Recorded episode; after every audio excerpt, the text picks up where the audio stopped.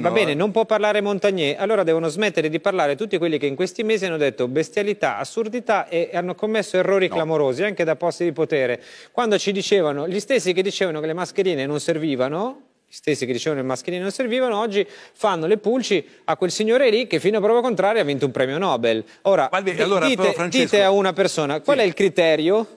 Qual è il criterio per giudicare uno scienziato? Il fatto che dica le cose che fanno piacere al governo? Il fatto che dica le cose che fanno piacere al CTS? E quando fai delle affermazioni, documenti con degli articoli scientifici. Ecco, quando voi avete detto, per esempio, che le mascherine non servivano, avevate degli articoli scientifici?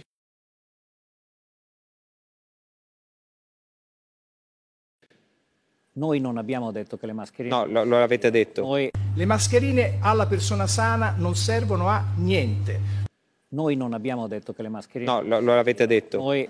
Per le persone che stanno bene non c'è bisogno della mascherina. Chi deve mettere invece la mascherina, anche quella chirurgica, tassativamente? Chi sta male, perché la mascherina chirurgica, quella più semplice, è molto efficace nel bloccare la diffusione, ma la deve mettere chi sta male, non chi sta bene.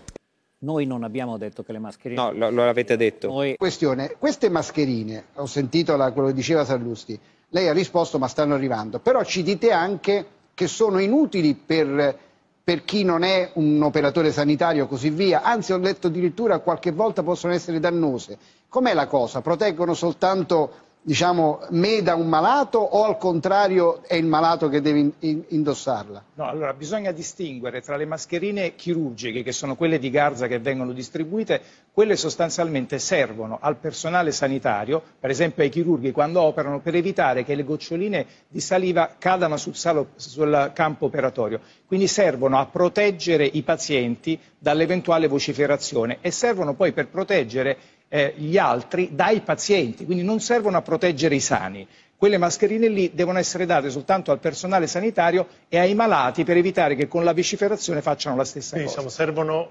mettiamola messa male, a tappare i malati. Esattamente, ai sani non servono assolutamente a niente, non hanno nessuna protezione nei confronti del virus che penetra attraverso quei fogli di garza e quindi non li protegge, soltanto una, diciamo, paranoia che la gente sana utilizza in maniera impropria, togliendo peraltro, utilizzandole, a quelli che li devono utilizzare veramente, che sono il personale sanitario e i malati.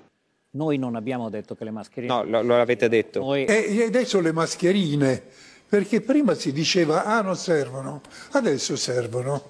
Allora, è vero che i virus servono, sono piccolissimi, però i virus sono 1/100 delle dimensioni di un globulo rosso, e in 1 millimetro cubo ci sono 4-5 milioni di globuli rossi, quindi passano attraverso qualunque cosa.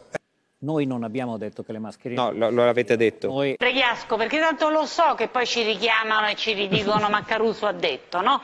Allora, se io sto in metropolitana, che devo fare il mio viaggetto di 10-15 minuti, e diciamo non sempre ho la condizione di poter dire all'altro tu devi stare lontano da me 1 metro perché è più facile che stiamo come le sardine. Allora se stiamo come le sardine io mi devo fare quei 10-15 minuti, ci scrivono da casa, non sarà più comodo, non sarà al limite che un poco, magari un poco però mi protegge la mascherina? Molti la stanno usando comunque, lo si vede negli aeroporti, nelle stazioni. Io ritengo che sia un eccesso di prudenza. Dopo un viaggio in metropolitana, lavaggio delle mani, attenzione a non toccarsi. Questo è l'elemento di maggior rischio.